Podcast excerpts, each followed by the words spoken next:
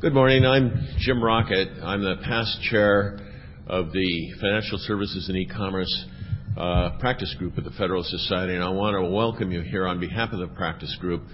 We have, uh, in our minds, hit a home run uh, with this panel, not only by having Judge Jones as the moderator, but having some exceptionally fine panelists who will be introduced to you, but also hitting on a topic that we picked seven months ago and there was a debate among our our panel as to whether or not there was any sex appeal to it, and whether and whether or not it would still be with us by November. Well, it's we've we've proved uh, uh, with the help of Bert Ely that uh, we actually had uh, uh, some prescience in in understanding what was going on in the marketplace, and we're hoping that our panelists today can help us decipher the subprime meltdown and the consequences and whether or not there are going to be fixes that are necessary or whether the marketplace will take care of itself. With that, I'd like to introduce uh, someone who in the Federalist Society really needs no introduction, Judge Edith Jones of the Fifth Circuit.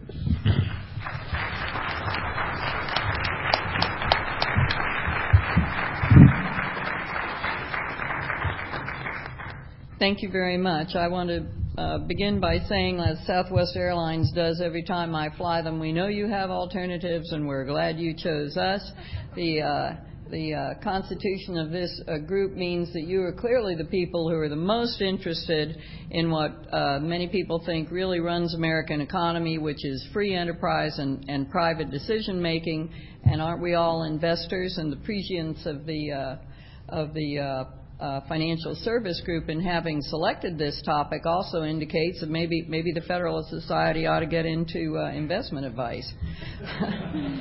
the topic today is uh, uh, extremely timely, as you know from reading the headlines. Um, I'm as a former bankruptcy lawyer, I'm uh, reminded of what happened in Texas in the 1980s when uh, Ronald Reagan decontrolled oil price controls, and overnight uh, the oil business fell into a tailspin uh, because there had been so much built up um, fat involved in complying with regulations that the that couldn't be supported from a free market perspective. So we were in the heavily involved in the bankruptcy business in the oil field industry and also in the real estate industry when the uh, thrift companies went under. And more recently, we've had a little experience called Enron. And what brings all these together with the topic we have today is that every time this happened, this kind of meltdown happened, it was preceded by the building of some very large office buildings in downtown Houston oil companies, then banks, then the famous Enron building itself. And today we have mortgages, which are little bitty people's houses, uh, but no less uh, uh, emblematic, it seems to me, when there's a, irrational exuberance in a market, people build things. It's called the edifice complex. So don't ever invest in an industry characterized by overbuilding, as far as I'm concerned. We have great speakers today. Uh, the first is Ms. Anne Canfield, who's president of Canfield and Associates Inc., a, a company she formed more than 10 years ago. It's a Washington-based government relations consulting firm. Uh, she is executive director of the Consumer Mortgage Coalition, which is a trade association representing national mortgage providers. Uh, she has appeared publicly on national TV programs, at industry conferences, and testified on Capitol Hill. Uh, to make a very long resume uh, um, too short but useful for our purposes, she began her career with 10 years of experience on Capitol Hill and was also the manager of government relations for GE Capital Services. Ms. Canfield will uh, introduce the sub issues surrounding subprime mortgages to the audience and explain what the industry perspective is and uh, what actions have been taken by industry to address the uh, mortgage problems. Ms. Canfield.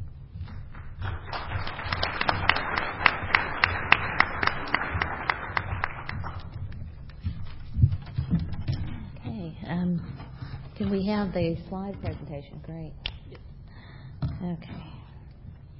To get out my glasses. Thank you very much for inviting me this morning.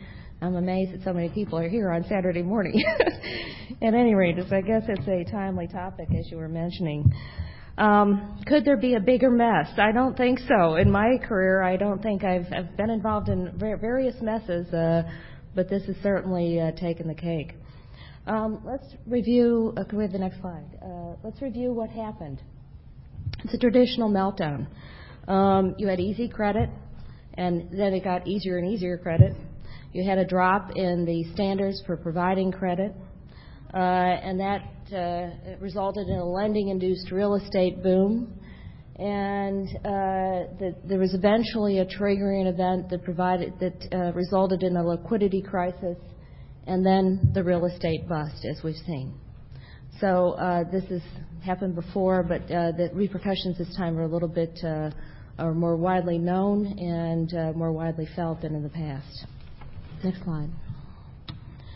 Uh, the boom. During the boom, uh, we had high homeownership rates, the highest ever in the country, almost 70%. Uh, Uh, we had an increased uh, investment properties, investor-owned properties, and second homes. Uh, in addition, there was rapid home price appreciation, and that uh, made uh, getting into a home less affordable, which then drove people to try, if we wanted to buy a home, to maybe get into mortgage products that were not the traditional 30 or 15-year fixed rate products. Uh, and there was an overall boost to the economy with lots of builders building, lots of carpenters carpentering, lots of people in the business uh, uh, doing, you know, providing, participating in the boom. Next slide. Eventually, I'm sure not many of you know what an ABX index is, but it was the first um, precursor that there might be a problem. And what is it? It's an index of collateralized debt securities it's based on bonds from 20 deals, and the ratings on those bonds range from AAA uh, down to BBB. And there's basically three series of bonds that are in the ABX index. And there was a 40-point drop in price um, in that index, and that was probably the first signal that there was something uh, wrong. There was a mismatch in the market. Next slide. Um, what are the implications of that mismatch? Um, the index prices are real market. They reflect fair fair value. And so what happened is the price drop really reflected a battle between the hedge funds and the CDOs. Normally everybody blames hedge funds for everything, but in this case they actually blew the whistle. And so they were the first to recognize the the abnormality in the market, uh, and, and they were trading the ABX index to take advantage of the of the mismatch, essentially. Next slide, please. Who were the traditional arbiters of credit? Because I think this is important to see, you know, who used to provide credit uh, the more traditional way. Initially, there were portfolio lenders, uh, the local banks, S&Ls uh, that we all know. Um, then, you know, the securitization market evolved, and you had agency MBS, Fannie, Freddie, and Ginnie Mae. With regard to Fannie Mae and Freddie Mac, uh, the mortgage insurers participated uh, because their charters require that uh, they have uh, insurance protection for loans above uh, with the uh, lower down payment loans that have higher than 80% LTV risk. And so between the GSEs and the mortgage insurers, they were more the traditional arbiters of credit is deciding who was going to get credit or not. Um, in the prime securitization space, you had a first loss investor. Uh, so that basically that investor was looking at the pools, uh, re-underwriting a, portion of the pools, um, making sure that the um, uh, the pool, the loans in the pools met the standards that were that, the mortgage banker that was selling the, the loans up to the pool said that, those standards were met. Um, in addition, the, investors used to get uh, comfortable with the mortgage banker to make sure that their practices uh, were what they said they were. Um, in the subprime securitization space, the rating agencies um, also played a role uh, and also re-underwrote portions of the pools, you know, on an ad hoc basis. Next slide, please. So what happened here, in our view, is that you have a classic industrial organization problem. Um, the way the business worked changed. And this is important to under, understand. What happened is, in the way the business worked, you have independent mortgage brokers who today originate anywhere from 50 to 70 percent of the mortgages in the market. They make all of their money up front in the transaction and uh, don't have any residual risk or liability if the mortgage goes bad. So they're like a car salesman. They basically make a commission once the loan is closed and they're out of the deal. Um, you then have mortgage banks. Um, you've heard some of the brand names like New Century, Ameriquest, uh, companies like that. Some of almost 50 of them have gone out of business. Um, they were very thinly capitalized. Uh, they were very lightly regulated. They were state regulated and were never examined. And they were dependent on warehouse lines because what would happen is, is that their origination network was the mortgage brokers. The mortgage brokers would send loans to the, to the mortgage bank. They would fund them for 30, 60, 90 days using warehouse lines of credit, and then they would sell them up to the investment bank. Um, And in selling up to the investment bank, they, the, everything relied on the rep and warrant. They would represent and warrant that the loans that they were selling into the pools that the investment bank was putting together, um, you know, met a certain standard and quality. And that is important because they really didn't have any capital to back up the reps and warrants. And the securitization then occurred via Wall Street. Uh, the investment banks would pool up the mortgages. They did have some residual risk on the mortgages, but the fees were fairly substantial. So what you see in this piece, and we'll get to the next slide in a minute, is everybody's making fees.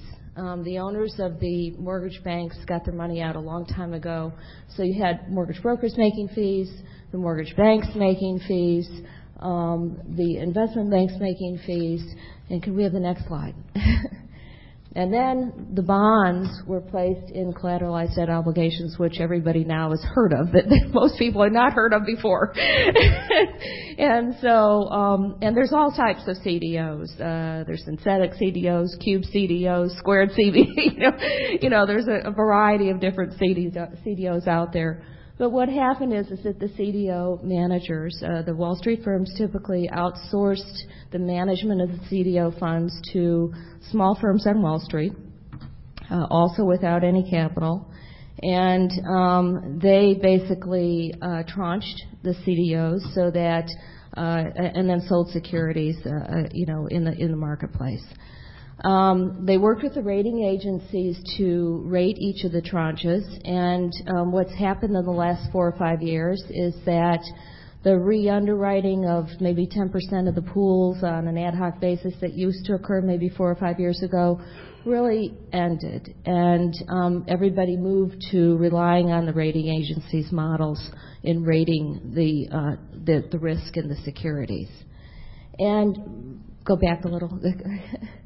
Uh, so then what happened, and this is interesting, is that each of the tranches that were sold uh, then got retranched.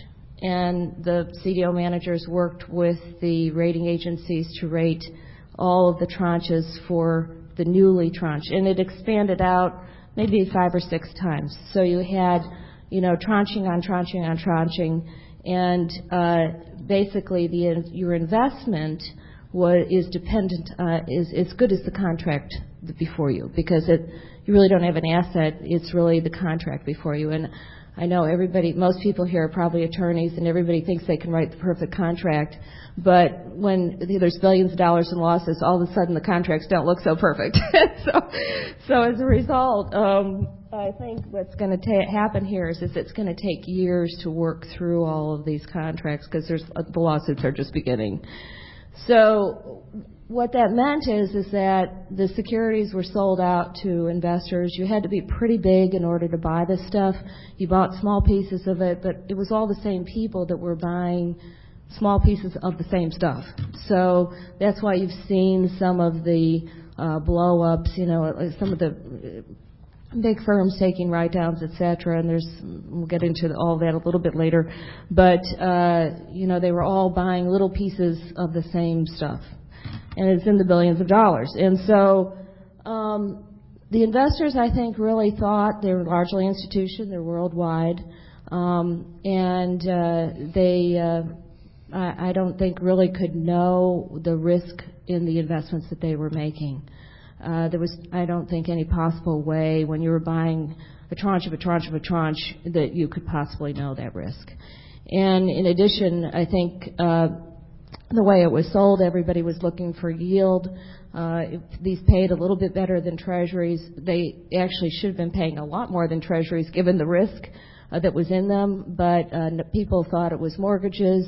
It's safe. Fannie and Freddie were in some of the deals, and so therefore it couldn't be that bad. You know, sold.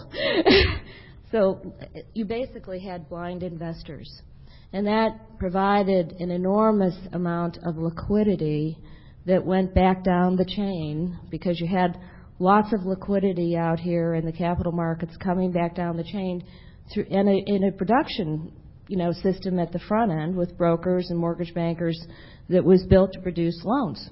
So you had lots of money that was willing to fund the production and lots of people in the production business.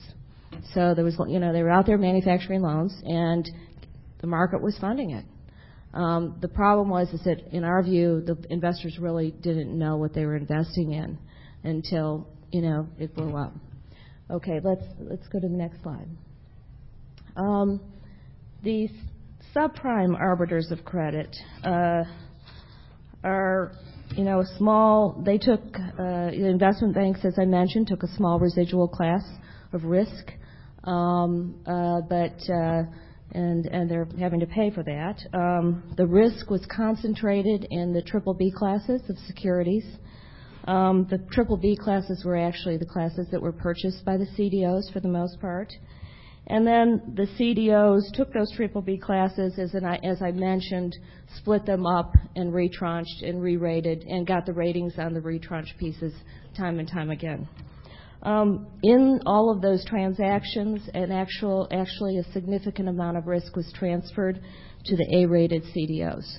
And so, um, because of the way the working with the rating agency models, uh, it, it, it looked like it was actually a much better investment than it was, as I mentioned. Uh, next, next. How do the rating agencies work?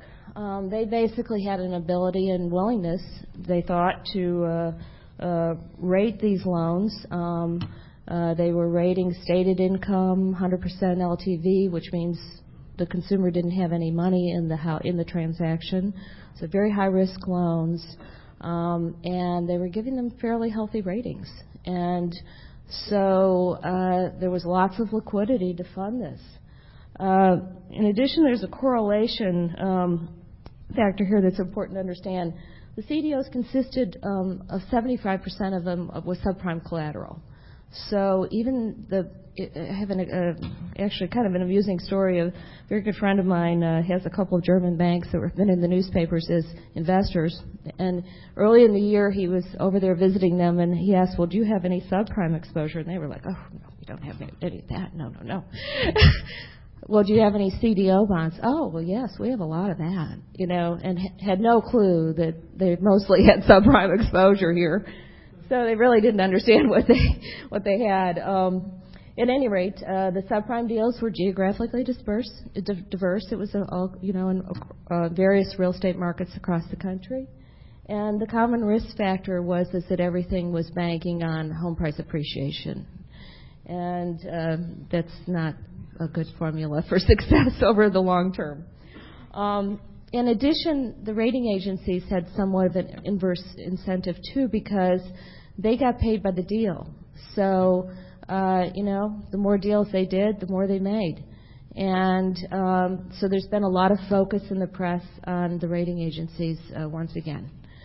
And so, uh, because maybe the incentives weren't aligned correctly. As I mentioned, this is an industrial organization issue you know, in order for, the, in our view, for this problem not to reoccur, we're going to have to reorganize the industry a little bit here. Uh, but at any rate, let's go to the next slide. Then the bus came. you know, we have falling home prices. Uh, the early payment defaults. What happened is is that you know finally the loans started going bad. So you know uh, you you had all these loans going up all the way out to the investors and who knows where. Uh, the borrowers weren't able to pay. Uh, the loans started to come back down the chain to the mortgage bank, the New Centuries of the world, the Ameriquest, companies like that.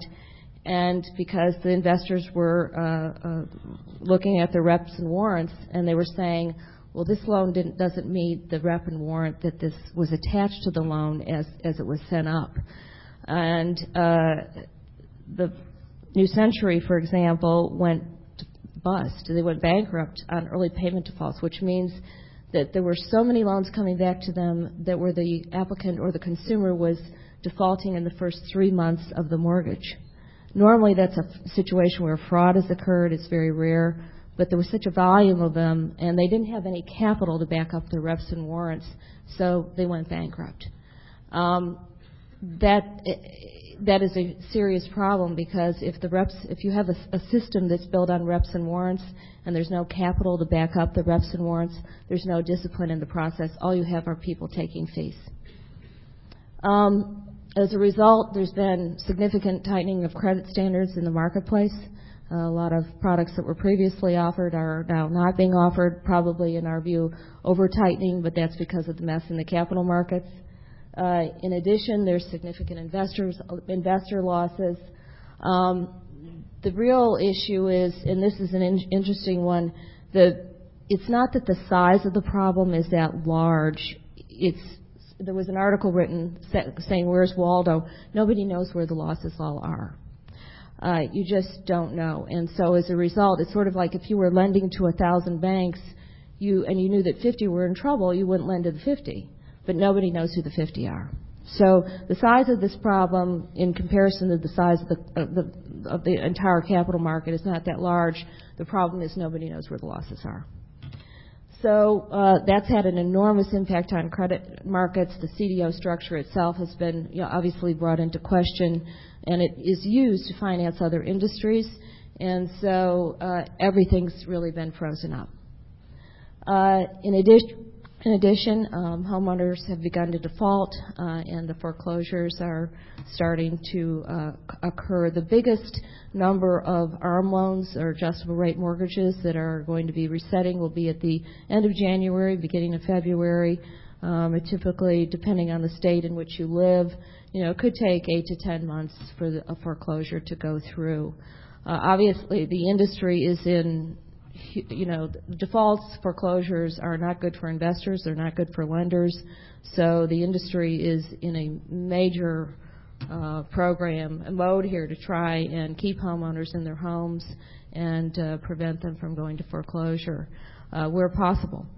Uh, you, you don't want to put a homeowner in another bad loan, but you do want to put them, if, if it's possible, into a loan that uh, uh, works for them over the longer term. In addition, um, we're finding that as through the workouts that uh, I think a lot of people, you know, watch those late night infomercials, how to make a million dollars in real estate. And uh, one of the tricks of the trade was, uh, say you're going to live in that house that's going to be owner occupied because you get a quarter point better, you know, ne- you know, rate on your interest rate.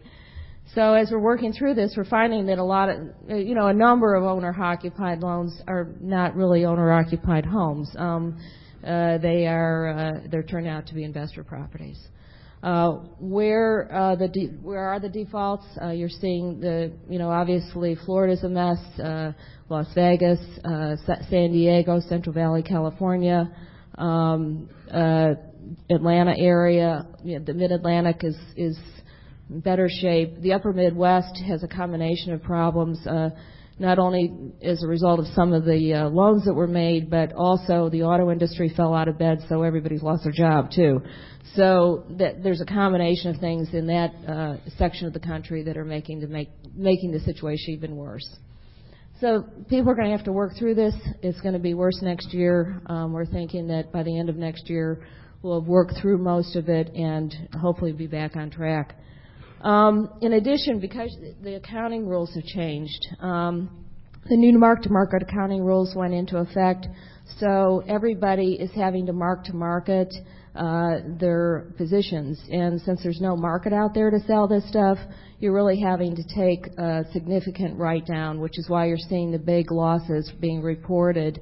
There's actually, in my view, real value there, but um, from an accounting perspective, and if you have to live under Sarbanes-Oxley, you're certainly not, you're going to be more conservative. So the firms are all taking big write-downs. There'll be more at the end of the fourth quarter. It, it, the write-downs are going to be very significant.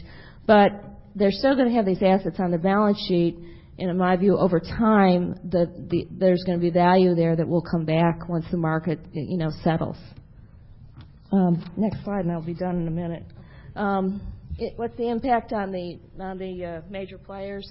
Obviously, uh, I don't think independent mortgage banks who lack the capital are going to survive the down cycle. A lot of them are going to go away. Uh, they also are subject to state-by-state regulation, which is a very costly thing and inefficient. And uh, they have less efficient cost structures. The Wall Street mortgage banking operations, if you've seen in the press, uh, don't have the stomach for it. They're really not going to sit through the market slumps as they're getting out of the mortgage business. Um, homeowners especially investor-owned properties, are going to experience flat to declining prices. And uh, uh, the bank, can we have the um, next slide? No, let's see. I'm sorry, the next slide. The banks probably are in the best position. They have the regulatory expertise to deal with all of the issues. Um, to a certain extent, they have preemption on some of the loans. Uh, they also are very efficient originators and servicers. The GSEs, Fannie and Freddie, they do have an opportunity to demonstrate value. The rating agencies, uh, this is about the sixth time in my career they've been at the center of some blow up. They'll probably survive this again. Um, and the hedge funds and value investors, uh, the short term, you know, the hedge funds that were betting on the ABX index and trading on that, that opportunity is over. But I think uh, for value investors, there's value in investing in real estate over the longer term. And some of the paper that's available. So the timing is important on that. And the last slide, really. Um, obviously, in our view, the problem was is that um, uh, you had investors. You need to you change. The problem is is that people responsible for making the loans had too little uh, financial interest in the performance of the loans, and the people with the financial interest had too little uh, involvement in how the loans were made. So, uh, the next slide. So, what we're saying is, is that there needs to be a change in the organizational structure, and that you should replace the current chain of reps and warrants with and the calls for having assignee liability, which I think Allen's probably going to be for here, um, uh, uh, replaced with the direct obligation from the party responsible for the potential breaches uh, to the party who was damaged by the breach. And we have solutions as to how to do that uh, that are a little bit more complex, which I won't go in this morning to in my talk this morning. But we do think over the long term that's going to have to happen. In the last slide, because um, the next slide, I'm sorry. Uh, there is still tremendous global liquidity out there in the global credit markets. Uh, there are evolving arbiters of credit risk, uh, people of credit. So, you know, we've seen there's been different, as I mentioned, you know, different people, different organizations were the arbiters of credit in the past. There'll be new ones in the future. Um, it seems about every 10 years we have a mortgage crisis, and we're going to have another one unless the whole structure of how the industry operates has changed. So with that, I look forward to everybody else's remarks and hope I didn't go too far over. Thank you.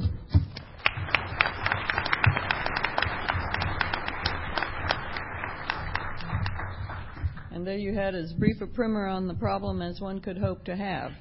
Uh, our next speaker is Allen Fishbein. He's the Director of Housing and Credit Policy for the Consumer Federation of America.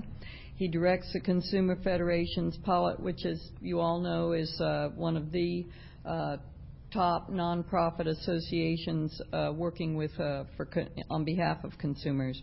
He directs the policy work in the areas of housing and housing finance and serves as the chief spokesman and representative on these topics with the news media. Previously, Mr. Fishbein was at the U.S. Department of HUD, uh, the Center for Community Change, and he has been a recipient of the National Community Reinvestment Coalition's Senator William Proxmire Award for Career uh, Achievement. Mr. Fishbein.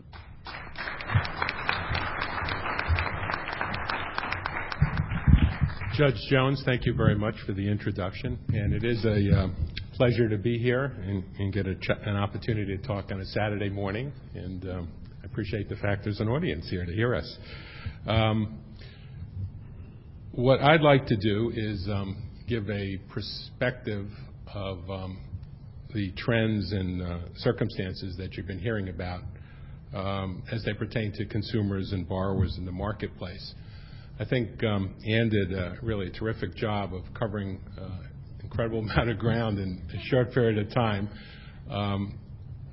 I might uh, have some slightly different takeaways than she did on some of those points, but um, I think she, certainly covered the, waterfront with respect to uh, what's driving the problem. So I would like to make a few observations uh, in, rapid order in the short time that I have. Uh, first, that the current epidemic of foreclosures is largely concentrated in the subprime market. Um, and um, it's widespread and it's very severe.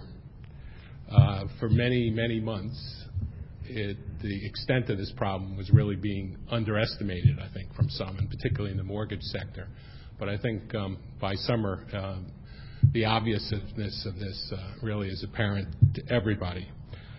The primary victims of this, uh, we have to remember, are really hardworking families who, instead of gaining the benefits of homeownership, are struggling to keep their homes. Uh, most uh, families facing foreclosure, well, almost 90% involve primary residences. Um, and I think it's important to keep that in mind. Moody's estimates that 3 million uh, families uh, will have loans that will go into default this year and next. And of those 3 million, 2 million will go into foreclosure and result in, in home loss. This, quite uh, succinctly, is the worst uh, foreclosure crisis in 25 years. It's estimated that 20% of the subprime loans originated last year and um, this year will result in home loss uh, for the homeowners. 20%, and some numbers are higher than that. And It's a widespread problem. Mortgage loans entering foreclosure are up in 47 states across the country since last year, and up at an average of over 50%, according to statistics by the Mortgage Bankers Association.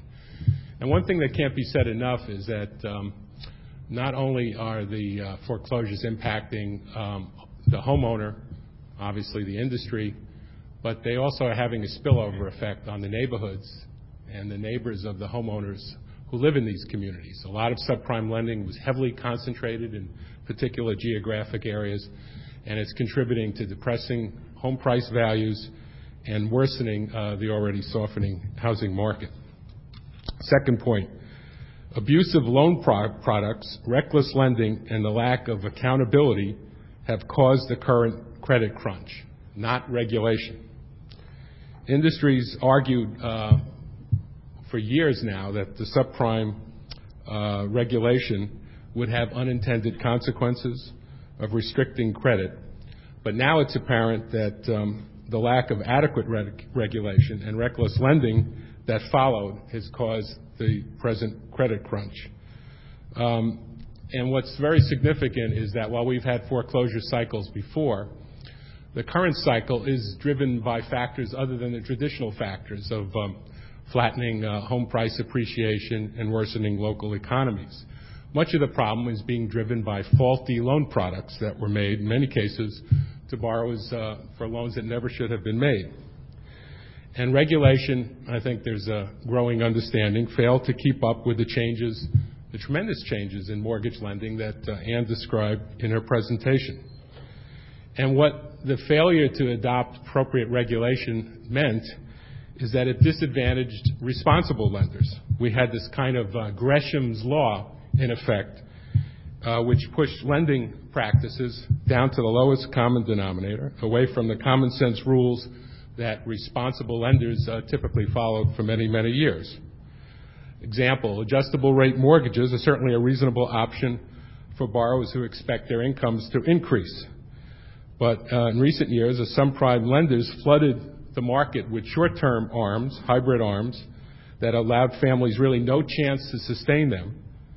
Most of these, and it's very important to understand, were refinancings of existing mortgages. It's been estimated that over 70% of these subprime loans were refinancings, not first mortgages made to purchase the property.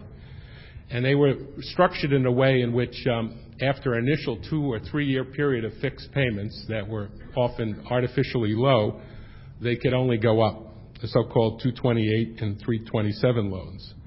And they were based on very high margins, which guaranteed that at the end of the initial start rate, monthly payments would explode by 30 or 40 percent. So they were basically collateralized loans that required refinancing and could only work as long as the home price appreciation um, kept growing at the rate that it had grown in uh, recent years. Three, the market is not self-correcting. Incentives for making bad loans are still in place. In fact, Moody's uh, estimated that loans being made this year had many of the characteristics in the subprime loan of the problem loans that we've seen from um, recent years. The market uh, may tighten temporarily, but as long as these perverse incentives for brokers and lenders uh, to make any loan that Wall Street will buy continue, we'll see uh, a continuation of these problems, most assuredly down the road. And that we've learned that um, while the market um, can disperse risk and try to price for risk, or at least they thought they could before this crisis, uh, the typical homeowner cannot. The typical homeowners, most of their financial wealth is built into this home. And so if the home fails and they're unable to sustain the mortgage, they're the ones who suffer the most severe consequences. Uh, fourth, disclosures in and of themselves are inadequate. I'm going to have uh, Mr. Pollock follow me after, and there is a role for better disclosure in the marketplace but I think it's the view of my organization, many other consumer groups, that further disclosures to consumers, adding to the mountains of uh, papers, um, is going to be a real challenge to have any impact on borrowers making intelligent decisions in the marketplace. Uh, because frequently the disclosures are contradicted by or explained with assurances by mortgage brokers and lenders, and I suspect that will continue in the marketplace. Um, common fallacy, particularly for subprime loans, is that borrowers are somehow consciously choosing these 13 and 14 percent mortgage loans um, out of choice, that it's not dictated to them, uh, but somehow is negotiated. But for those who've examined the subprime market, and I suspect many in this audience probably have little acquaintance with the subprime market and have dealt with the market that is the most competitive part of mortgage lending, which is the prime market. But the subprime market is not a truly competitive market. Um, loans are not sold on, on, on price. They're sold on monthly payment. They're push marketed, aggressively marketed through um, mortgage broker channels, which have little incentive uh, on how the loans will perform long term. And um, that's been an important source of the problem that we're seeing now. Fifth, legislation is working its way through Congress that can make a significant difference in preventing abusive and reckless lending practices that contributed to today's mortgage foreclosure crisis. Um, but this legislation certainly will need upgrading if it's really to achieve its purposes. It lacks um, certain important adequate remedies for victims, uh, insufficient means for enforcing the law, has overly uh, broad preemption that really takes the states out from playing a meaningful role with respect to the secondary market and could undermine uh, key protections that would prevent foreclosures in the future. And my last point, I guess I conclude on, is that while improving consumer protection legislation would improve the market going forward and very possibly prevent the kind of mortgage mess that we're seeing now, uh, it will do nothing for the immediate crisis that millions of families are facing. And we'll need some public policy responses uh, in order to address that, if not if to save the homes of literally hundreds of thousands of families. Uh, one proposal that is also making its way through Congress is an idea to fix, to do a small fix to the bankruptcy code that would uh, have the potential of saving the homes of 600,000 homeowners. Uh, we think these are um, uh, crisis times and they require crisis um, response, and we're looking forward to that kind of public policy fix coming forward, um, if not the end of this year, then certainly into next year. I think I'll conclude at that point and look forward to questions. Thank you.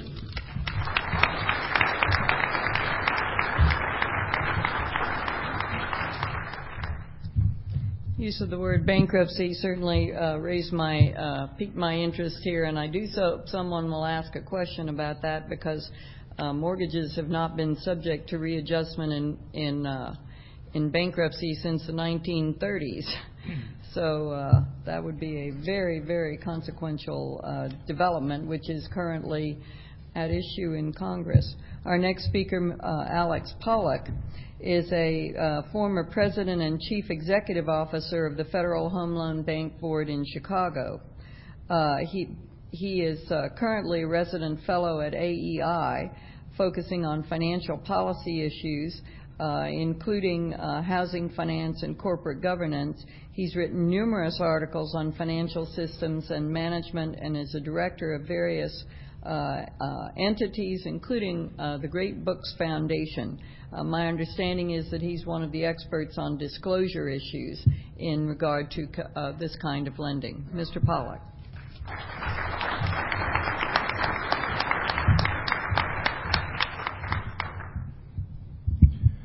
Judge Jones, distinguished fellow panelists, ladies and gentlemen, the housing bubble and now the housing bust and the subprime bubble and now the subprime bust are intertwined, uh, and they are a big issue. We haven't yet uh, this morning talked uh, about the aggregate numbers, so let me do that.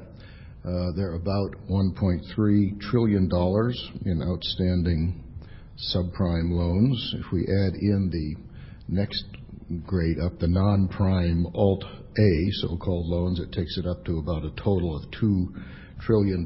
That's within an aggregate mortgage market with outstanding loans of approximately $10 trillion. But more important yet is the fact that this all concerns housing, and this really is a housing bust following a housing bubble.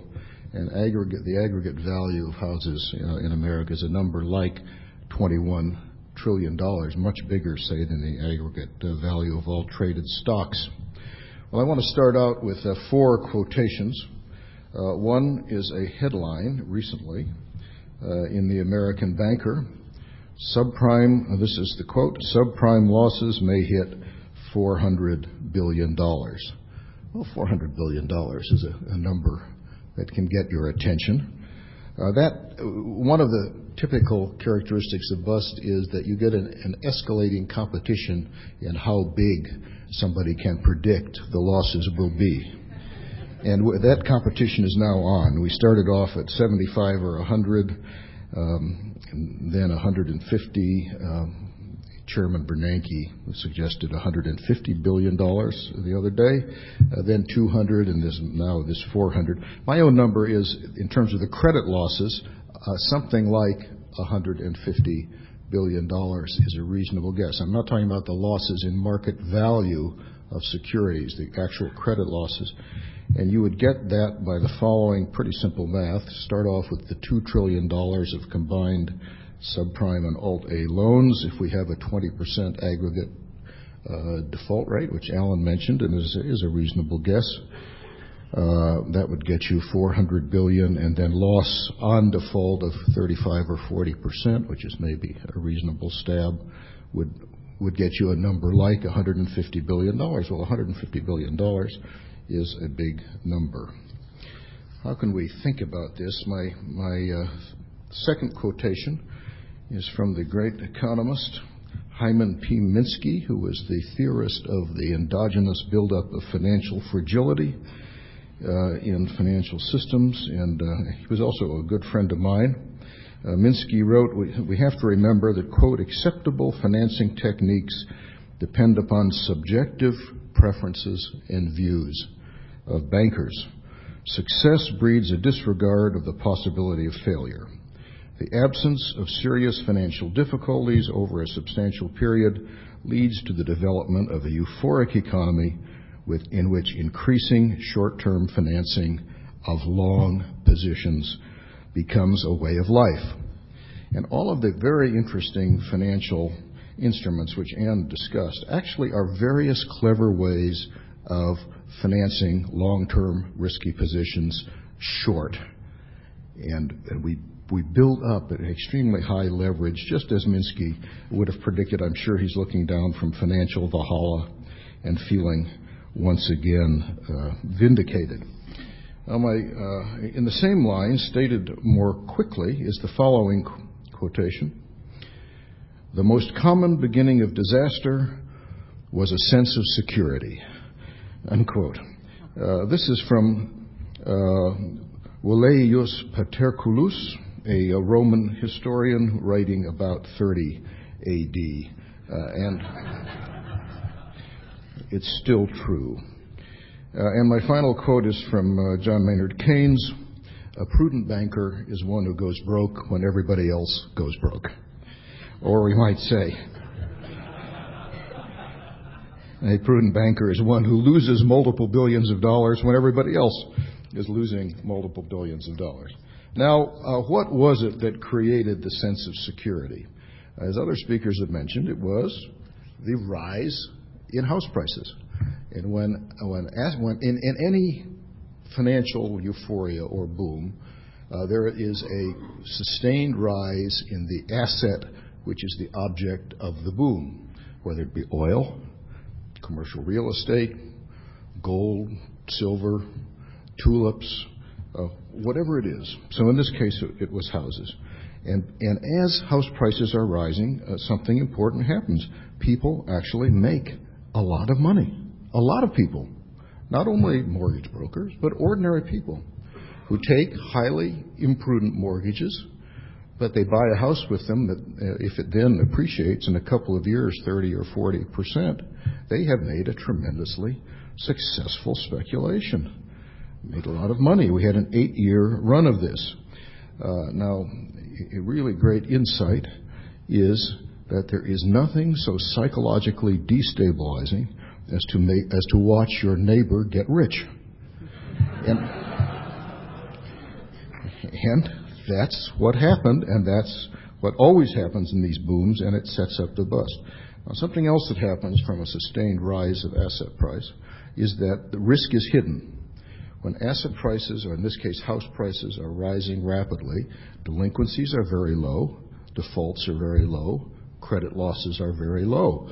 The, the, the risk is hidden both to the lenders and to the borrowers by the escalation in the house prices. And this time, ladies and gentlemen, we had the greatest house price inflation in the history of the country, at, least uh, according uh, uh, to the very thoughtful analysis done by Professor Shiller. By far the greatest inflation, and so it, hid the risk and it induced a lot of imprudent lending and imprudent borrowing. Uh, and uh, we can we could discuss all the reasons for that, but what is happening now is that house prices are falling. They are likely to continue falling. Uh, responsible forecasts suggest a 15 to 20 percent fall in house prices over the next couple of years.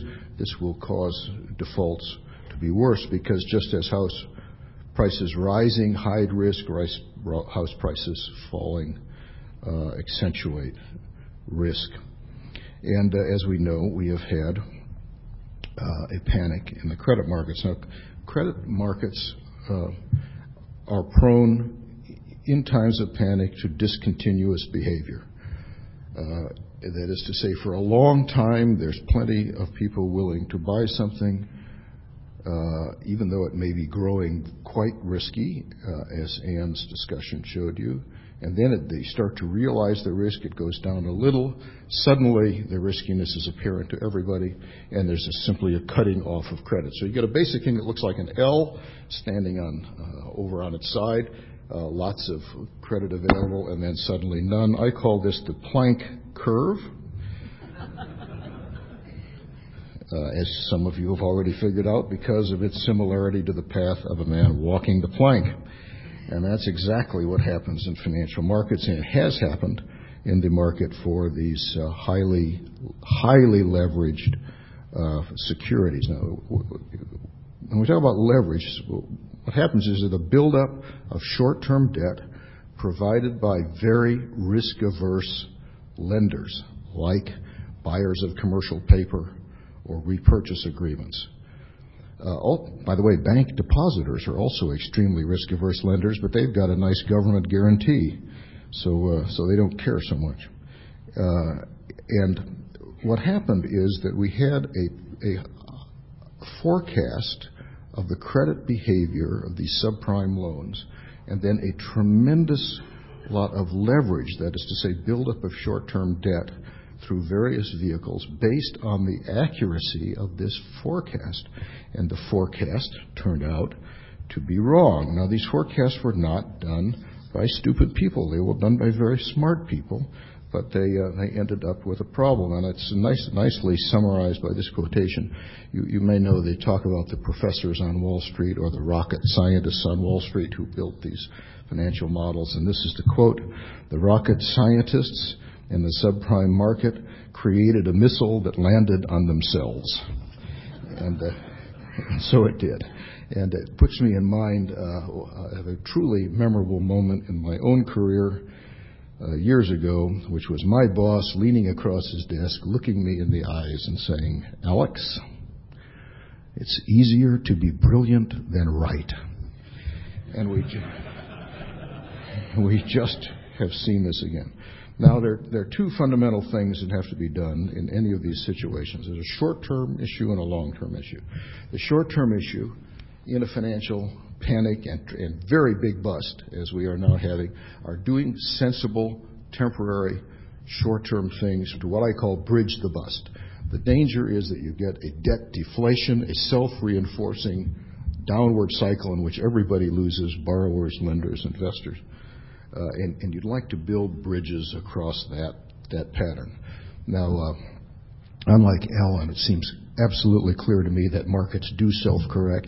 We're in the middle of a self-correction right now, but they may self-correct in this extremely uh, damaging debt deflation way. And it makes sense to think of sensible things to bridge the bust. And we don't have time to talk about the details, but two I'll just mention is uh, the use of Fannie Mae and Freddie Mac uh, as refinancers of subprime mortgages. Any government-sponsored enterprise is a deal with the government. The government gives them a lot of benefits in exchange for doing something the government wants. And in my view, now is the time for Fannie and Freddie to pay their side of that bargain. Secondly, Uh, uh, and maybe all of you here with your legal expertise can help this, I would like to invent a new legal way, a new legal concept. And it's a way for the mortgage servicer, who is the actual decision-maker in restructuring mortgages which have ended up being financed in securitized pools, for the mortgage servicer to be able to reduce the principal of the loans when it makes sense for both the lender and the borrower. There's a large negotiating space where the lender and the borrower will both win if the loan can be negotiated. But we need a legal we need a legal invention of how to do this, uh, to cut uh, uh, the principal while the um, borrower is still in the house and to wipe out the second liens while we're at it. The great thing about foreclosure is it wipes out the second liens, and the second liens uh, have lost their value, but we don't want to give them a way to uh, mess up the process. I think of this as uh, foreclosure with debtor in possession, and maybe we could invent this. Now, on the long-term ways, um, there are a couple of things I'll just mention. One is, as Anne pointed out, we want to have a way where the original credit decision-making lender stays involved in the credit for the life of the loan. To me, this is a straightforward uh, uh, uh, thing you could do. You simply have in securitization, and we very much want the financial power of securitization to move I'll just throw out a couple of technical terms here, the interest rate risk and the options or prepayment risk of long-term mortgages to capital markets, to bondholders. We want that. But at the same time, the credit risk ought to stay with the maker of the loan. And I'd like to see a securitization system where the lenders simply retain all the credit risk while the funding comes from the capital markets. This would be simple to do as long as you could change our regulatory capital ratios. And we now have punitive regulatory capital ratios on such a structure that, in my mind, make no sense and could be fixed. The second long-term thing we could do, as has been mentioned, is to create uh, disclosures to consumers that are actually understandable. Current disclosures are not written for consumers. They're written to protect the lenders by perhaps some of you who work for the lenders uh, creating these. And I have proposed that you can actually do this on one page. You can't read this, but here it is. It's the Pollock one-page form. It's available on the AEI website or to anybody who would like it. It isn't just one more disclosure. It would be a separate disclosure, very important, a disclosure from the lender, not a disclosure from the broker, that tells the borrower the five or six things that the borrower really needs to know in plain down-home speak. And it seems to me that this is, in fact, uh, one of the most important things we could do for the structure of the mortgage market going forward. I think it would, and uh, Americans deal with a lot of salesmen successfully, uh, but there's a fundamental principle. You ought to tell the truth about what you're doing in a way that's understandable, and that should apply to mortgage loans as well. We have this in some, some legislation now in the House and proposed legislation in the Senate, and I think it would be a uh, serious step forward for the mortgage market. Uh, in some, we have a really big, complicated problem. Uh, there are some short-term things you can do, and there are some long-term things you can do. And I will especially appreciate all of your help in figuring out these legal issues, as mentioned. Thank you.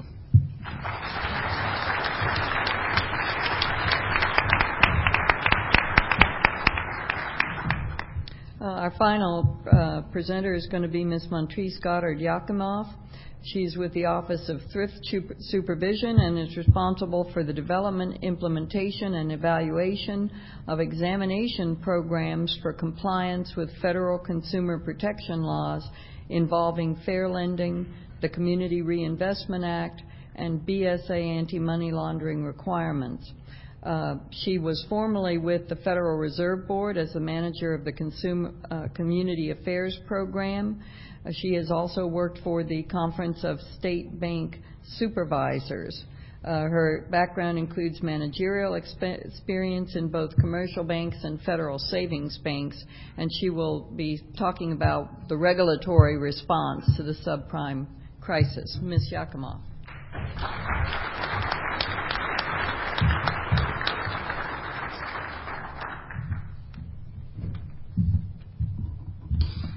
hello, everyone. Uh, I'd like to thank the Federalist Society and, in particular, Judge Jones for the opportunity to join you today to talk about what is, a, as has been said, a very significant challenge and some of the steps that the agencies, the banking agencies, are taking to address it. Okay. Pardon me. Next slide, please. Well, a lot we've talked about so far, so I'm going to move relatively quickly. Uh, what some of the challenges that are most significant are the decline in home prices, and I'm going to show you some data that shows where we're seeing the most uh, difficulty in that area in a moment. Obviously, the resetting of adjustable-rate mortgages, particularly for subprime borrowers, has been problematic. Obviously, the rise in foreclosures has been a significant issue too. Uh, liquidity and stock market uncertainty, unless you've been living under a rock, and certainly none of you have been, uh, you're well aware of that. And we are seeing more of the uh, legal and reputation risks for some institutions that while they didn't originate the loans, did acquire them. And as they've gone bad, uh, we're working with some of them to, to address the, some of the fallout. Next slide, please.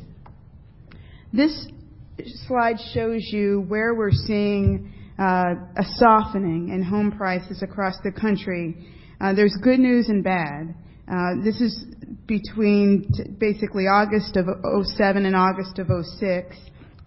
And you can see a, a weakening, and I don't know how many of you are from the uh, this area, the DC metropolitan area, but this area has seen some softening after a, you know, rapid increase over many, many years, or several years, uh, down between 0 to 5% of a decrease in, in home prices. Much of New England is facing that as well, Vermont, New Hampshire, Connecticut. Um, there's a bright spot in, up in Maine. There's there's some bright spots across the, the west, but you can see in Nevada, Arizona, Florida, and Louisiana uh, down 10 to 5 to 10 percent, and California more than 10 percent, where a lot of the loans that I'm going to talk about were made. So that's driving, as has been said, a lot of the fallout. If you had a, a, a model where you thought, well, I'm not going to stay in the home that long, but if I do, that my property is going to continue to increase, and some borrowers are underwater now, so it's uh, it's a challenge. Next slide.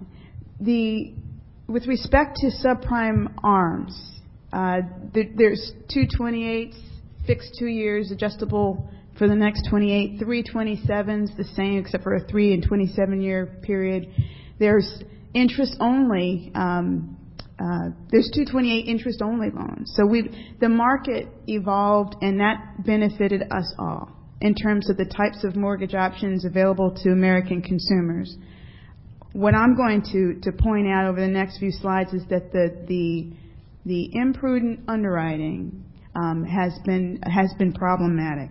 And what you can see here is that although we've seen a lot of pain, and it's been uh, from USA Today to the New York Times, widely publicized, that the pain is not yet over, and in fact, the worst may be yet to come. If you take a look at subprime ARM resets, um, almost a doubling between November of this year and uh, up to March of 08, up to 100, approximately 110 billion more in resets in subprime.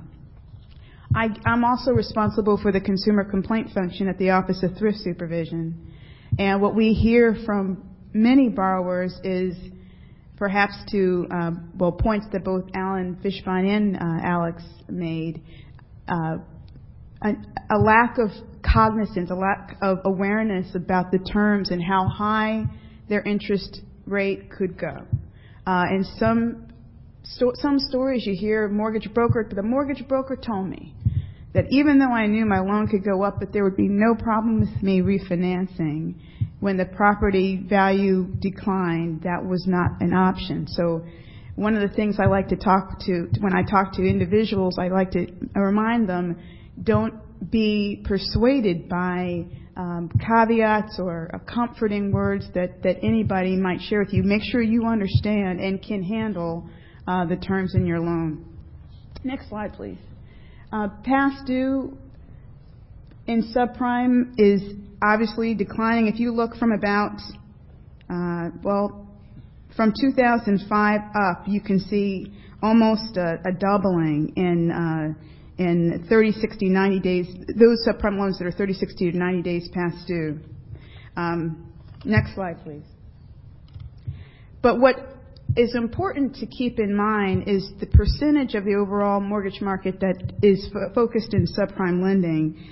Prime lending is still the vast majority. You've got about 76.7%, this as of uh, October, according to Mortgage Bankers Association. About 14% in uh, subprime, either fixed or adjustable rate ARMs. Um, and the the role of GSEs and government, as, as has been mentioned, uh, FHA reform hopefully is one solution. So I wanted to share that with you too in terms of the overall makeup of the market. Next slide, please. Those that are serious delinquent 90 days or in foreclosure, Allen uh, mentioned that uh, there's been a lot of estimates, a lot of analysts kind of projecting how much pain there's yet to be. Um, you can see again from about August of 05 to September a sharp increase in those loans that are their 90 days past due or already in foreclosure. Um, and we, we get we get a lot of these calls and a lot of requests for help. Next slide, please. Non-traditional mortgage lending guidance. So what the heck were the agencies doing? When I was at the Fed in a between the well, some of the agencies as early as 2003, 2004 began to see this this weakening in underwriting standards. In 2005, the agencies proposed guidance on non-traditional loans. This is for loans that had uh, features that allowed people to defer payment of principal, in some cases payment of interest. And what we saw over time, and we, there were several large mainline thrifts that had concentrated in this market, particularly in California where the cost of housing has been traditionally so high. These products for prime borrowers had been in place for more than 20 years. What you saw was this flood of new entrants in that space. And what you also saw as more companies, many of them non, not federally regulated, many of them not um, insured depository institutions. But as more competition came in in that space, we saw underwriting standards continue to slip. So the agencies put together, uh, next slide please, guidance that reasserted, re, uh, uh, um, reminded uh, depository institutions about their obligations and past guidance and the importance of internal controls, monitoring third-party originations, working with those mortgage brokers, um, stress testing their portfolios, and making sure adequate capital and allowance for loan loss and leases was, was, was in place. Next slide, please.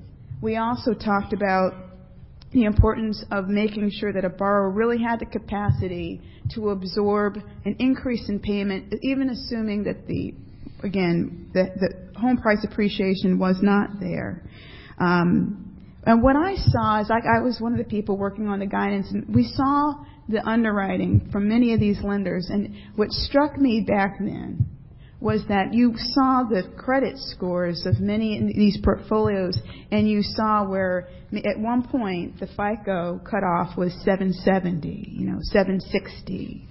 And over time, and again, I believe in response to competition, there were some lenders that went as low as 560, 550 for interest-only loans. So it really became important for us to remind the in- industry um, that eh, the other issue we saw was loan to value. We had people putting money down. Over time, with the piggyback, you know, simultaneous second, um, so the first loan, and then I get a 10% interest-only loan, or I get another 10% loan. So I've put down either zero or nothing uh, as a down payment. We saw more of that taking place. And again, as FICO scores were declining. Next slide, please. So let's, let's go to the following slide, illustrations. Next slide, please. So one of the things we reminded the industry was not only to make sure that their underwriting was sound, but that they were communicating clearly about the products that they were offering. So we talked to them about making sure that there was clear, timely disclosure to borrowers so that they, you or I could clearly ascertain um, what my payment obligation might be over the course of three to five years. For example, if I have an interest-only loan, making sure people understand that they're not building up equity. So we put together, we put that in the guidance, and then we developed illustrations to help lenders as a tool to comply with what we were asking them to do. So we showed three different types of disclosures, the, mor- the monthly mortgage payment disclosure, um, and, and definitions, and also, again, the impact of these different products. Next slide, please. We also, it's funny, one of the other, I wear lots of hats at OTS. One of my other responsibilities is I'm the one that gets to go up to the hill and talk about what we're seeing and why the heck we didn't do more and why the heck we didn't do more sooner. That's a lot of fun. Um, when we came out with the non-traditional mortgage guidance, uh, I think it had been in place for 48 hours, and we got called to the Hill to talk about the impact of the guidance. We said, well, it's a little early. Uh, but the but the real uh, message was, uh, what were we doing for subprime products? Because still the the, the, the predominant uh, borrower in non-traditional was prime. So what were we doing to help subprime borrowers? Well, we were working on additional guidance, the 228s, 327s, not just those products, but we worked on pro- guidance to address products that had either high payment caps, no payment caps, limited documentation, products that generally resulted in frequent refinancing, as Allen has mentioned, um, and where prepayment penalties, one of the things that we saw, and sometimes I have to say, lenders and not just, you know, some, many times they're not insured depository institutions, sometimes they are. But sometimes Uh, a judgment that drives pricing and premium and yield and market share is not in the long-term best interest of the institution. And we, when we see things like prepayment penalties that exceed beyond the initial fixed rate period, like a 228, where a prepayment penalty is in place for 30 months. In other words, kind of trapping someone into the product. Not a good thing. Not a good thing. The guidance addressed that. So the guidance talks about making sure, again, the underwriting back to the basics, you know, the five C's of credit uh, are in place and making sure that the institution takes into account not only ability to make the principal and the interest payment, but what about the taxes and insurance? We saw in a lot of instances subprime uh, products where they, there was no escrow for taxes and insurance. And in some cases, the materials that the borrower received wasn't, were not necessarily clear that they weren't escrowing. In other words, in six months, you're going to be responsible to come up with $1,000. And that, that was um, uh, one of the issues that we, we, we wanted to make sure institutions were very clear about that. Um, document repayment capacity, income, clear and balanced information, just like with non-traditional guidance about the payment shock, the presence of prepayment penalties. If you, if, a, if you offer a stated income product at a premium, make sure the borrower knows that if I bother to submit my W-2s, I don't have to pay that premium. So making sure clear and, and balanced information. So then we put together illustrations that, that those were out for uh, comment. The comment period is closed. We're in the process of finalizing that in recognition of the, the comment. Um, next slide, please. Ne- following slide, please. We also issued in, in, in April a statement uh, responding to rising foreclosures. We asked our institutions to work with their borrowers to the extent that they could to the extent that they could uh, transition uh, borrowers, next slide please, um, into lower cost um, products, helping them stay in the home, reminding them about the opportunity to have homeownership counseling. We reminded them that that was helpful. We also reminded them that CRA credit, if you'll go to the next slide please, is available when they do that. Um, I'd like to leave you with a couple of thoughts.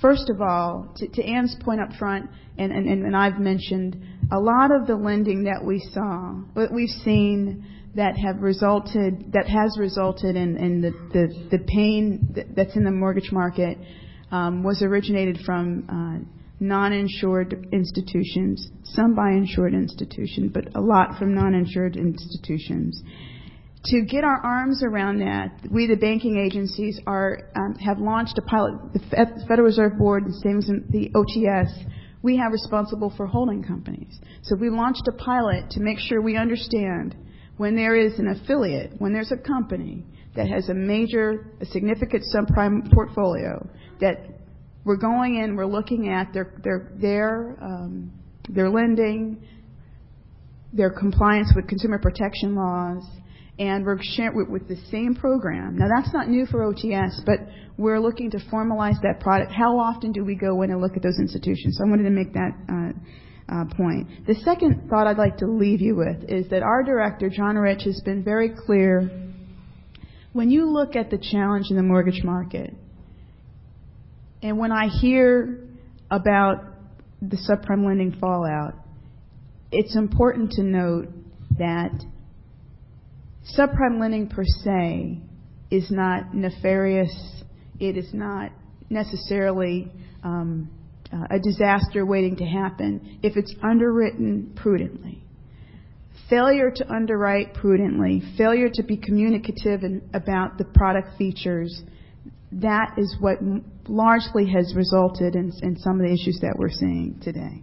So as the Congress and other policymakers propose solutions, we would like to see at the OTS not, a complete walk away, not a complete credit crunch for a segment of the market that has been well served by opening the doors to homeownership. So I'll leave you with that point.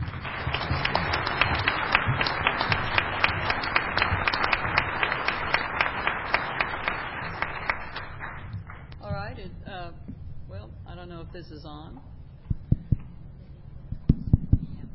We have time for questions, so if you would step up to the mic.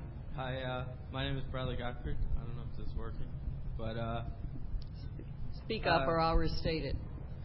The um, the uh, one of the themes of this this weekend was American exceptionalism, and I think that uh, it's not working. Uh, w- one of the themes was American exceptionalism, and I think uh, home ownership, or as a as a core American value, is one of the things that uh, that's kind of American exceptionalism.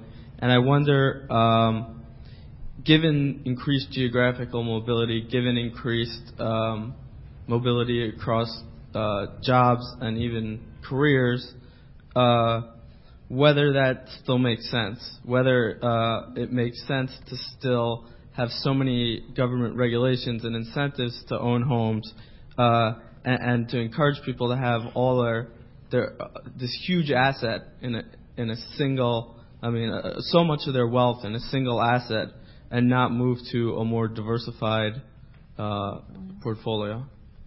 Are you directing that to a particular person? Well, any, anybody who thinks that that would be a. I would just. I think we can answer that pretty. Is there anyone on the panel who thinks that we ought to have less commitment to home ownership in this country? No. No. could I could I add something to yes, that? Sir. Um, I think the uh, home ownership, or, or more uh, precisely property ownership, is a, a deep need, probably down to, to our basic biological uh, levels of territoriality. But uh, there is an issue about how concentrated your portfolio is, as the gentleman rightly brings up. And you might want to own a home, but not necessarily the most expensive one that you could possibly get into by running your loan to value ratio up to 100% uh, and uh, putting your ability to service the loan at risk. We may want to think about a, home, but at what price? Part of this bust we're in was was that people were uh, were making decisions to buy houses at a price that wasn't uh, sensible for them. Well, can I just add, add to that as well? Um, certainly, we at Consumer Federation of America have been strong supporters of expanding home ownership opportunities. And we recognize that it, um, it's a critical means for wealth building for many uh, families, particularly modest income families. But what this current crisis uh, suggests is that sustainability uh, is extremely important as well. Uh, it's not enough to uh, expand ways to finance people to get into homes if the loans that are being made are ultimately not sustainable and the borrower doesn't have ability to truly afford that mortgage, um, ultimately it's counterproductive. And in fact, there's research to suggest that as a result of this run-up in faulty lending, um, we've seen a decline in homeownership right now. And I think unless we come up with the appropriate set of protections to restore homeowner and investor confidence in the market, uh, it's going to be very difficult to turn that around for at least the near term. Mr. Ely. Um, yes, Bert Ely. Uh, thank you very much. Uh, first of all, for posing a question to Allen, I wanted to say when uh, Mr. Pollock talked about uh, his plank theory, I first saw him present that 22 years ago at a conference in Chicago, talking at that time about corporate treasurers buying uninsured CDs in large insolvent banks. So this is hardly a new idea uh, by, by Alex. It just applies now to a different situation. That was a new idea when I thought of it. But. that may well be the case, but I think it shows uh, the fact that uh, what's going on in this crisis now is hardly unique. Um, my question for Allen is this. Allen, there is uh, uh, mortgage reform legislation pending in Congress. The House passed it uh, Thursday evening. There's a lot of concern among lenders about the negative impacts that's going to have uh, on the uh, housing finance marketplace for anything less than a pristine prime loan. What is your take on uh, that legislation? What concerns do you have about it? And uh, what fixes to that legislation should be considered if and when the Senate uh, Banking Committee takes it up? Well, thanks for asking that question. A bill did pass the House um, this week, and it passed on a bipartisan basis um, uh, overwhelmingly, I must say.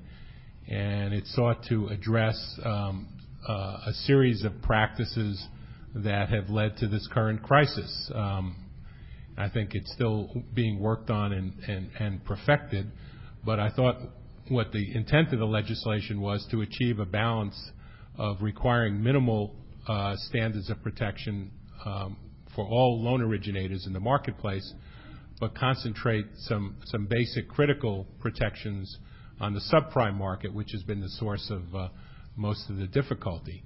Um, we, uh, we think there's a lot of positive features in the bill, particularly in terms of the substantive protections. For example, the bill would ban the use of prepayment penalties in the subprime market, which really have contributed to the current crisis because they have locked borrowers into expensive loans and made it very uh, expensive for them to get out of their loans, uh, often having to pay five or ten thousand dollars for the right to refinance. Uh, this bill would eliminate that practice. Um, but we're really looking forward to the bill being strengthened in some critical areas where we think it needs to be strengthened. And that's in particular is that consumer remedies in this bill really are quite modest, uh, and we really are concerned about whether they will provide sufficient incentive, in particular for the secondary market, to do the kind of due diligence it needs to do to make sure it's uh, it's really uh, watching who it buys loans from and and and is uh, has some confidence in the quality of, uh, of, of the mortgages that they're purchasing. And secondly, and I think this is important to, to this group, is that um, it, it really kind of reduces the role of uh, state regulation with respect to the secondary market. Um, we think state regulators actually have been the lead regulators in a lot of the abusive uh, lending that's occurred in the country. Uh, and this bill would actually limit their ability to, to bring those suits. Um, um, some of the uh, major uh, litigation that's resulted from abusive practices, for example, with respect to um, AmeriQuest, which was sued by 49 state attorneys general, uh, resulted in a major settlement, um, and other suits that have been brought against the securitizers of mortgages might be uh, might be limited um, under the provisions that passed the House of Representatives. That's a good thing, huh? It's a good thing that 49 uh, state attorneys generals could find systematic patterns of abuses and taking advantage of borrowers as a market, as, as the, mo- the business model that the company used for making money. Um, and, and, I don't think that promotes a, a, fully effective and functioning market, and it actually works against the interests of responsible lenders in the marketplace who are providing good products out there, but have to compete with the crap. A quick follow-up. Do you see more class action litigation coming out of these reforms? May I ask Ms. Canfield to comment? Um, we have a slightly different view. um, the Consumer Mortgage Coalition is a exactly is a trade association of national mortgage lenders, servicers, and service providers, and our companies, for the most part, are federally regulated and examined. There are some that are not. Um, but they're all large, they're all well capitalized, and really we're not, uh, for the most part, had more conservative underwriting practices uh, than some of the lenders that have gone bankrupt. Not entirely, as, uh, Montrice said, but uh, I think largely. Um, when we looked at the House bill, uh, uh, we admit that there needs to be restructuring in the mortgage market, and the industry's got to change the way the whole thing is structured. Um, but when we looked at the House bill, because of the combination of the extensive liability that's going to attach to the loans, uh, we, really won't know if we're going to be able to make a good mortgage before we make the mortgage. Um, we will be out of the subprime space. We will not be making subprime loans, and we, will- not be making any hybrid ARM products in the prime mortgage space. Um, As Mo- Montrice mentioned in her, uh, her remarks, uh, a lot of these products have been around for many, many years. It's not that they're necessarily new, but they used to be offered to a narrower band of consumers. Uh, And what happened is, is that some of the lenders in the marketplace, because they could get, you know, funding for this, um, basically gave those products out to a much broader group of consumers who are all banking on price, home price appreciation in their, in their, you know, the value of their real estate. And, um, as a, re- but the reaction in the House, to our mind, is an overreaction. Um, If it passes or were to get enacted into law, I don't think subprime loans will be made, and some of the prime loan products will be taken off the market as well. I think it'd be very damaging, because as these consumers are, whose ARM loans are resetting, um, they're going to need some product choices. You don't want to put them back into a real risky loan, but they are going to need some product options here. And um, taking off a whole slew of products, I think, will be very, very damaging to the economy and to them. I, of course, cannot take a position on pending legislation, but just as a matter of principle, I would say the next worst thing to turning credit decisions over to judges, which is what happens if you allow mortgages to be written down in bankruptcy according to each judge's individual preference and decision about what is right, is to turn those decisions over to class action lawyers. Judge, c- c- could I actually comment on that? The- The bill was very carefully written to, in most cases, it does not uh, permit class action litigation. It only involves consumer remedies with respect to individual uh, consumers. So I think class action is largely off the table with respect to this legislation. Don't creative lawyers Hi. amass classes? I mean, amass groups of cases sometimes? We would have our, our, the law firm that we have on retainer that did an analysis has a slightly different take. So, Uh, I'm not sure turning it over to Congress would make it even better. That's but, true. Uh, um, here, here's the problem I have. I, first of all, I confess I'm an economist, but a lot of the stuff that's being said here, I'm missing something. You know, when uh, you have like the 89 problems that you were talking about before, economists, you know, people seem to be making mistakes, but it was obviously in their financial interest because of the federally guaranteed insurance that caused there to be this gap between what was the right thing to do and what would, the regulations caused it to be in this, their interest. And I hear a lot of discussions here today about how brokerage uh, uh, commissions cause these people to go and get loans that they shouldn't have, and, and discussions about how regulations seem to be protecting the investment bankers that, as best I can tell from the last of these discussions, you all seem to think that they're idiots in some way. And I guess I just have a hard time believing that they're need to be protected and that there's these mistakes that are there. My, I want to have something else, and maybe the person who comes after me that knows something about this, she'll have, Simone will have something to say about this. But there's this gap between, uh, you know, what you're saying here and why I can, can believe that these guys have these incentives to make these mistakes. And I guess the final thing is I'm worried, just in general, Congress coming in with a lot of these regulations, raising the cost of mortgages.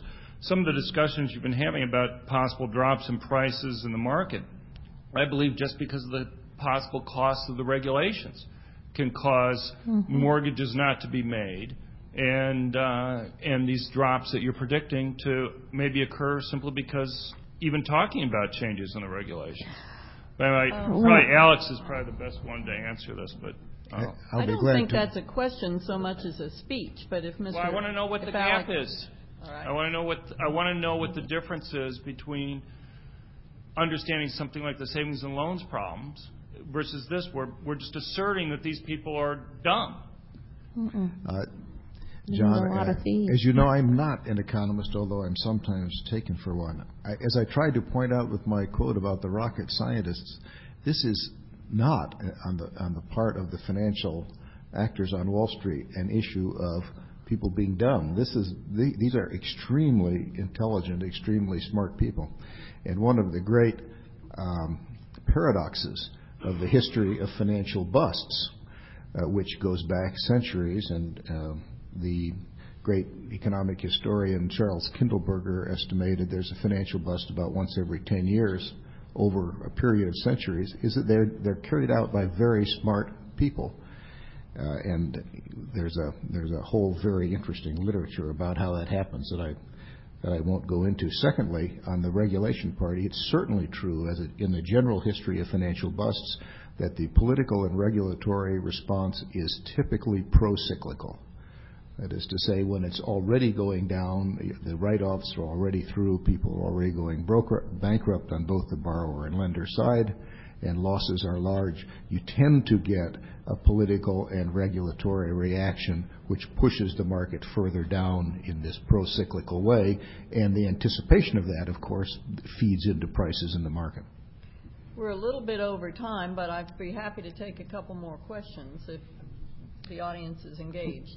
I just wanted to thank Ms. Yakimov because I'm actually encouraged by her remarks. I think she really gets it, um, and I, I think um, uh, I think Treasury and the Federal Reserve have been doing wonderful things. But I had to come up and comment on one of Ms. Canfield's remarks because one of the two German banks that went down did not have subprime loans. They had a SIV which had all AAA-rated non-subprime. But in July, when the rating agencies changed their methodology, that's what caused um, mm-hmm. when you get a downgrade in a SIV, you have to have liquidity providers because you can't have less than AAA in a SIV. They were all still performing loans. The liquidity providers didn't come in because of a crisis of confidence. It wasn't because the loans weren't performing. So, you know, they were not, you know, idiots over there, but they didn't have a good federal functioning regulator like the OCC. If you look at a bank that did it right, Bank of Scotland, um, they had a problem, but their SIV wasn't so big to their balance sheet that they were able to be there with the liquidity. Temporary impairment. These will come back. But mm-hmm. now it's gone into a cycle, and I would just hope, Ms. Yakimov, that you are going to resist these calls to add more litigation into the market and also these calls to make banks keep the risk on their balance sheet when that will I mean, I think what you're doing is the right thing. You know, more disclosure, better disclosure, um, perhaps different products. But I hope that you're resisting this call to litigation. And Mr. Fishbein, I'm would like to know, are you doing anything on what I thought was an excellent proposal from the Bush administration to get states to stop mortgage recording taxes for these people in a refinance mode?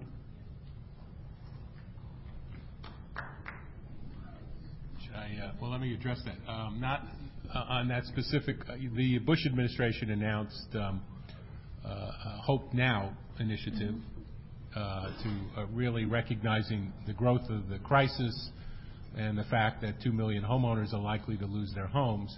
And there are a series of steps, and, and some of them are quite useful that they're taking. The major step and the most immediate way to help at-risk homeowners, however, is loan modifications.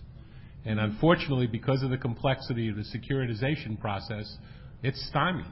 That process and ability to do loan modifications is stymied. Moody's indicated the first six months of the year, only 1% of loans that were hitting reset and uh, went into any kind of modification. 1% of loans, even though you saw these numbers about the impacts and the numbers of uh, resets that are occurring and the unaffordability of many of these loans. And so that's why we're looking at this uh, bankruptcy fix, because we need a backstop because the securitization market's are afraid of litigation and liability from various investor classes shouldn't be the reason that 2 million people lose their homes. And um, if the industry can't fix the problem, which apparently they cannot, then there should be a public policy fix for the problem. I have to respond to that. We are all, everybody, first of all, I think our companies are buying up the AmeriQuest servicing portfolio, New Century servicing portfolios, the companies that have gone bankrupt. I think our members, like Wells Fargo, et cetera, are very, very good lenders and very good mortgage servicers. In order to be a good mortgage servicer, you need three things: really good investor relations, good systems, and well-trained personnel. And I think our companies have those skills. Um, The 1% number from Moody's, I don't even know where they got it because it just does not meet what we're seeing with our companies. Um, they are they are there's a very aggressive effort to modify loans, and the number is actually it's one percent of what is I think the question. And you ought to put out your own numbers. Yeah, yeah, we will be because I think that's the industry currently is. All right, thank you. Oh, sorry. okay. Well, fascinating as this Okay. is, we have a ticketed lunch that's going to start in uh, less minutes, than probably. 10 minutes. So we've run over, but I appreciate your attentiveness, and I certainly appreciate the panel's contributions to this important debate. Thank you.